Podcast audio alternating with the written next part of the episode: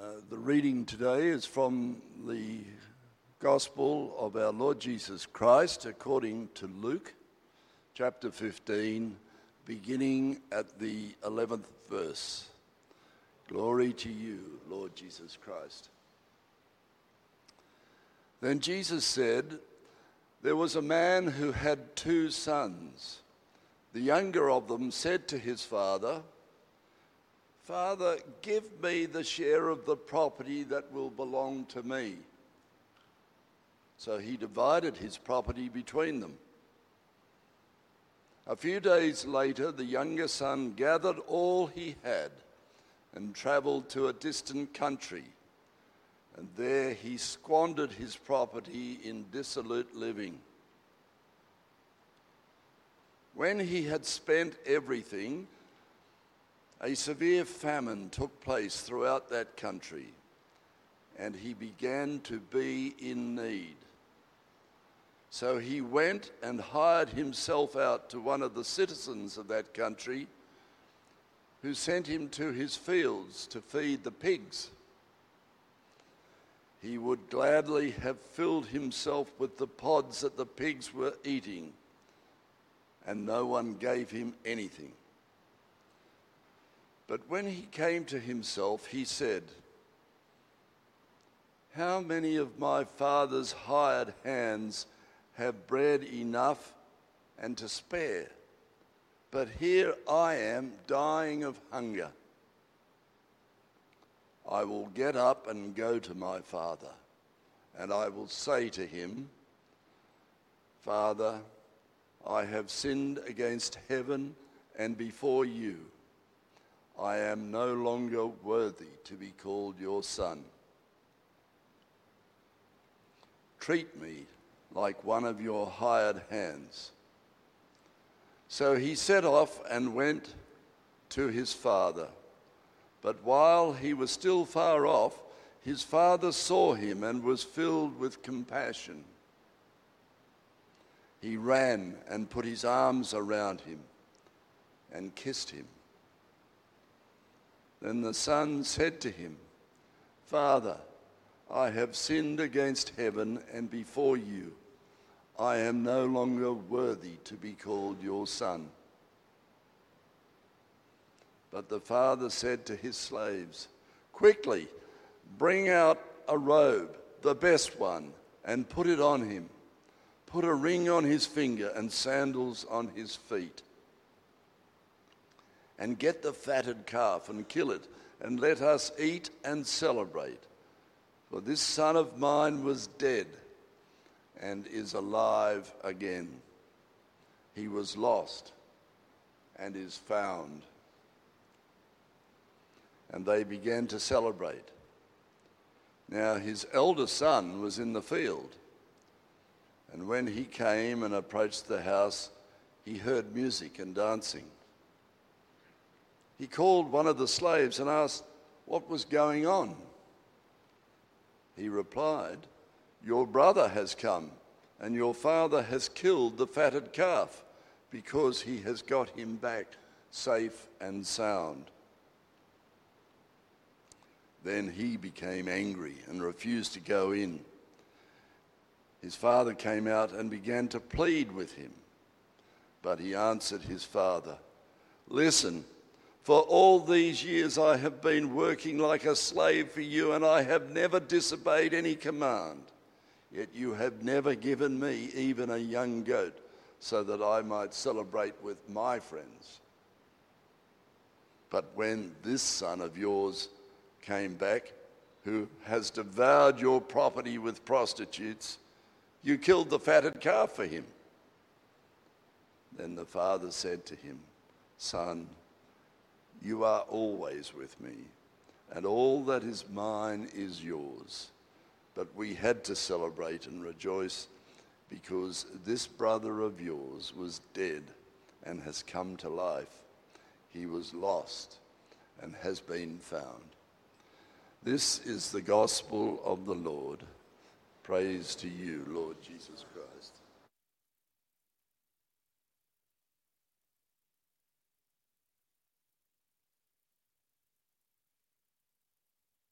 May I speak in the name of the one God, Father, Son, and Holy Spirit. Amen.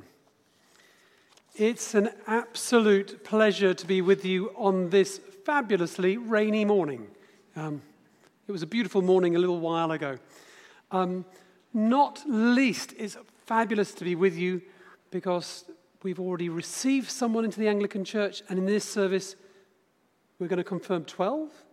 12. 12 people. That is not something I do regularly. It is wonderful, in a sense, to be doing it. If I can just say, I feel like I'm back in the 1980s when the churches used to be a bit larger. But it's also a delight to be with you today because I think we had one of the great readings from the gospel the story of what's commonly called the prodigal son from Luke's gospel. I want to explore that today, and I want to end up by telling you why I think it's misnamed. But I'd like to, in a sense, to ponder what we make of Jesus' stories, because this is one of Jesus' stories. And how do we make sense of them in this rather crazy world that you and I find ourselves in? And what do we, in a sense, do we make of Jesus himself? So I am drawing a big frame here for this sermon. There was a time in the past, some time before the 1980s, when almost everyone who could be Christian was Christian, and in a sense, they found it easy to make sense of Christianity. That's quite a lot of ideas in there. But if you think back hundreds and hundreds of years ago, especially in Europe, most people were Christian, and in a sense, they had a very easy, almost naive view of how to read the Bible. Miracles were not problematic, nor were the rather tricky bits of the Bible that spoke about the roles of women and the other minorities like gays. That actually was quite a long time ago. And you and I, whether we like it or not, have been living in a world of increasing change. Boy, don't we know it just at this moment. Everything seems to be changing. But some really big kind of themes that have been running through society, like modernity and post modernity, have made reading the Bible more tricky miracles with modernity became harder to believe in a straightforward way. And even the teaching of Jesus has become harder to understand with the whole framework of postmodernity. I'm not going to apologize for speaking plainly to you, but I'll be honest.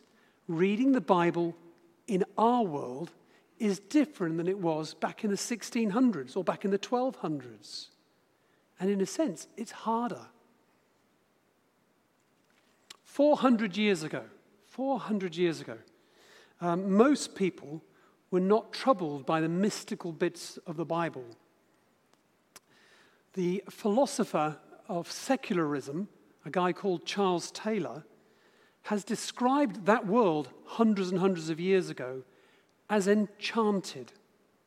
We had what was called an enchanted worldview a worldview, in a sense, when it was easy to believe there were spirits in the trees, and that, in a sense, God was causing a storm that was happening right in front of you. Creation itself was imbued with meaning and purpose. You and I don't live in that world. Even if we wanted to, we don't live in that world. We live in a modern world, and we live in a world that is post the Enlightenment of the 17th and 18th centuries and all the knowledge that science has, bring, has brought. And the term that Charles Taylor uses for that world, the world you and I live in, is the disenchanted world. We are disenchanted. And doesn't that kind of name something that sometimes you feel about the world around us? It doesn't quite deliver. And the reason he says that is as I said, these big movements in society, not least the Enlightenment and the increase in scientific knowledge. So, in some sense, God is not quite as immanent as we once easily believed, nor is God quite as transcendent as we once believed. Those are big words for saying God with us and God kind of up there. But I don't think anyone here would literally believe that God is up there. Because wouldn't you just be, rather be sitting here in church on a Sunday, be building a space rocket to go there if God is up there? We live in a scientific worldview and we have a different sense of where God is. But it means there's a real question for us about where God might be, where might she or he be? I'm just going to check. I can't do this with you online, but I can check with the people here. Are you with me so far? I am going to get to this parable. Trust me, there's a bit more to hang on for. But one solution that, in a sense, churches have made, one move that churches have made in the last 50 to 100 years, is that with all this increasing knowledge around us, some churches have turned their back consciously on modernity. This isn't this church, it's not the Anglican church, but there are churches you know around here where, in a sense, they think they're being faithful by being suspicious about evolution or climate change or even vaccines. That's not being faithful. Jesus didn't have a view on vaccines or climate change or evolution. Anyway, sorry. there was a bit too much emotion there, wasn't there? Those churches do their very best to read the Bible, and you'll know this, in a very literal way. Even if that means that it means stopping women preaching, as many churches do, and even as some Anglican churches do down in Sydney even if it means that they stop welcoming in minorities into their churches. And the idea of that is that somehow the Bible has propositional meaning in almost every verse of the Bible. But I'll be honest, I don't think the Bible speaks like that. It's not how the Bible was written. You might find this interesting. It took a thousand years after the writing of the New Testament for someone to think, let's divide it up into chapters. Isn't that amazing? And it took even longer for someone to think, let's not just break it into chapters, but let's make it into verses. So, quite genuinely, if you got into a time machine and you went back a thousand years, somewhere in Europe, and you could make yourself understood, and you said to someone, My favorite Bible verse is John 3:16, they would look at you blankly. They'd have no idea what you're talking about. If you said, My favorite Bible, bit of the Bible is God so loved the world that he gave his only son, they would know exactly what you meant, but they wouldn't have a clue about the division into chapters and verses. That's a really long intro uh, to what is an amazingly powerful story that we had today. And I'm doing all this because Jesus taught using parables. Actually, it says, I'm not going to tell you where it says, but you can find it in the Bible. It does say he didn't teach anything without using a parable. So, parables are really, really instructive. So I think we should attend to the story you just heard so well read, just as you attend to watching something brilliant on Netflix or Disney or whatever. You know, if you sit down and you watch a really, really good movie, I don't know about you, you do a bit of research about the director and maybe the cast, and you might be sat through the movie and you start to think to yourself, why on earth did they film it that way? Why did they place that scene where they did? Oh, I can see now. You might get to the end of a movie and say, I see now how this was foreshadowed way back there. You ask all these questions of something you watch on TV, but sometimes we don't ask the same questions of a biblical text. But we can. It's a story. So we can ask all those questions. We can ask, what did Jesus have in mind? Even what did Luke have in mind when he put it down? Who was the audience that they were addressing? These are all good questions we can ask. Now, I just need to say, I'm not saying here that you shouldn't sit down and pray before you read the Bible, and you shouldn't sit down in groups to study the Bible. Of course, you should. I'm just saying, in addition to all that, you can ask any Bible story all these kinds of questions. I want to say this you don't need to check in your intellect to be a Christian. That's something really important to say to those getting confirmed today. You don't need to believe six impossible things before breakfast, if you can get my Alice in Wonderland reference. You don't even need to know the Bible by chapter and verse, because, hey, half of the Christians in the world ever haven't known that. What I am actually saying here, it'd be really good to attend to the stories that Jesus told, not least this story of the prodigal son. So let me get to the story. If I can tell you and confess to you, one thing that gets me about this story is why doesn't the story end with the son coming home, the first son coming home?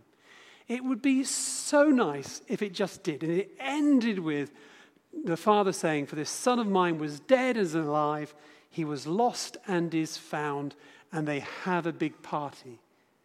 It would be so nice if it did. But this is the first thing to learn. Many of the gospel stories aren't trying to be nice, they're trying to tell you something else. And so this story goes on with that second half, which I'll be honest is quite difficult to read about the older brother who is grumpy who actually is angry. He's the one who stayed home and done the hard yards.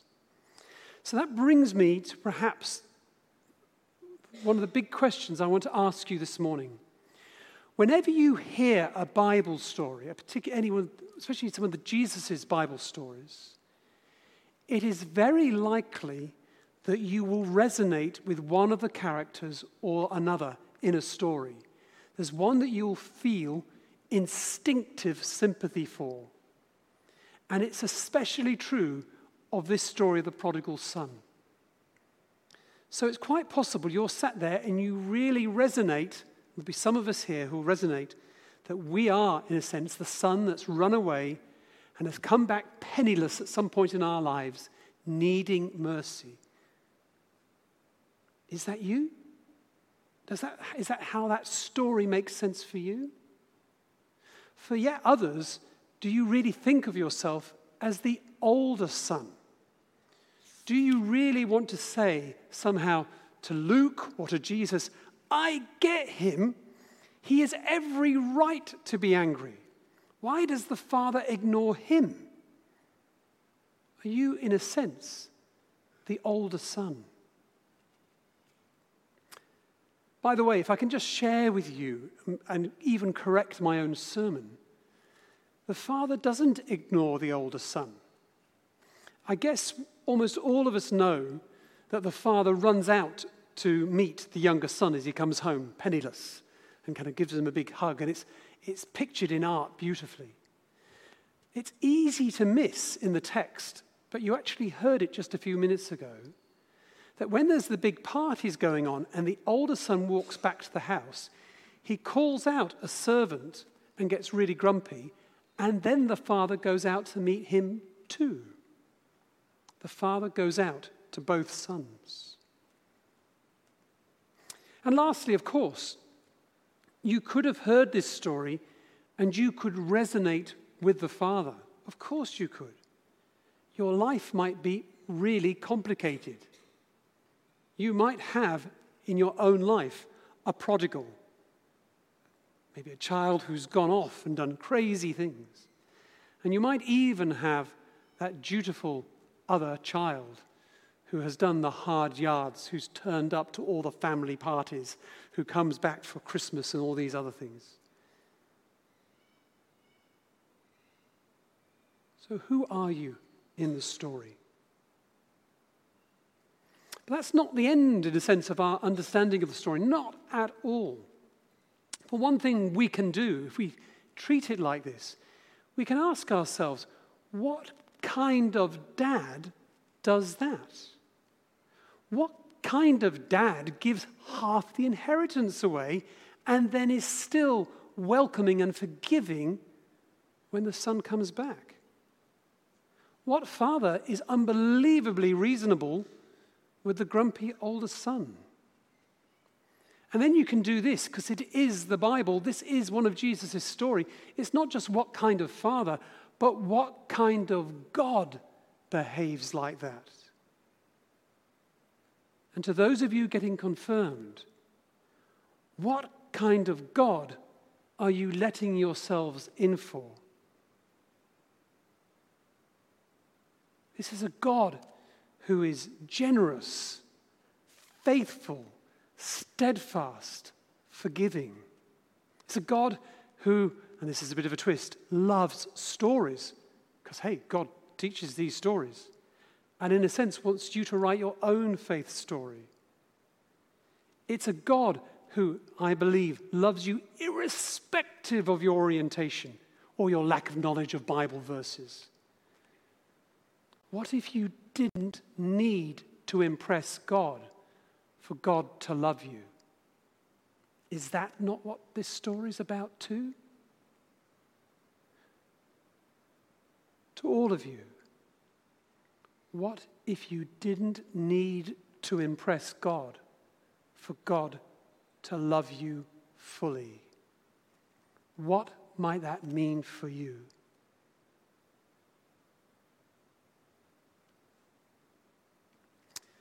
I said at the beginning, this story is known as the prodigal son, and that it wasn't a great name for it. It's known by other things. Of course, it's known as being the parable of the two brothers. Of course, it's about two brothers. But even better, I think, and it is sometimes known as the parable of the loving Father. Our loving Father. Amen.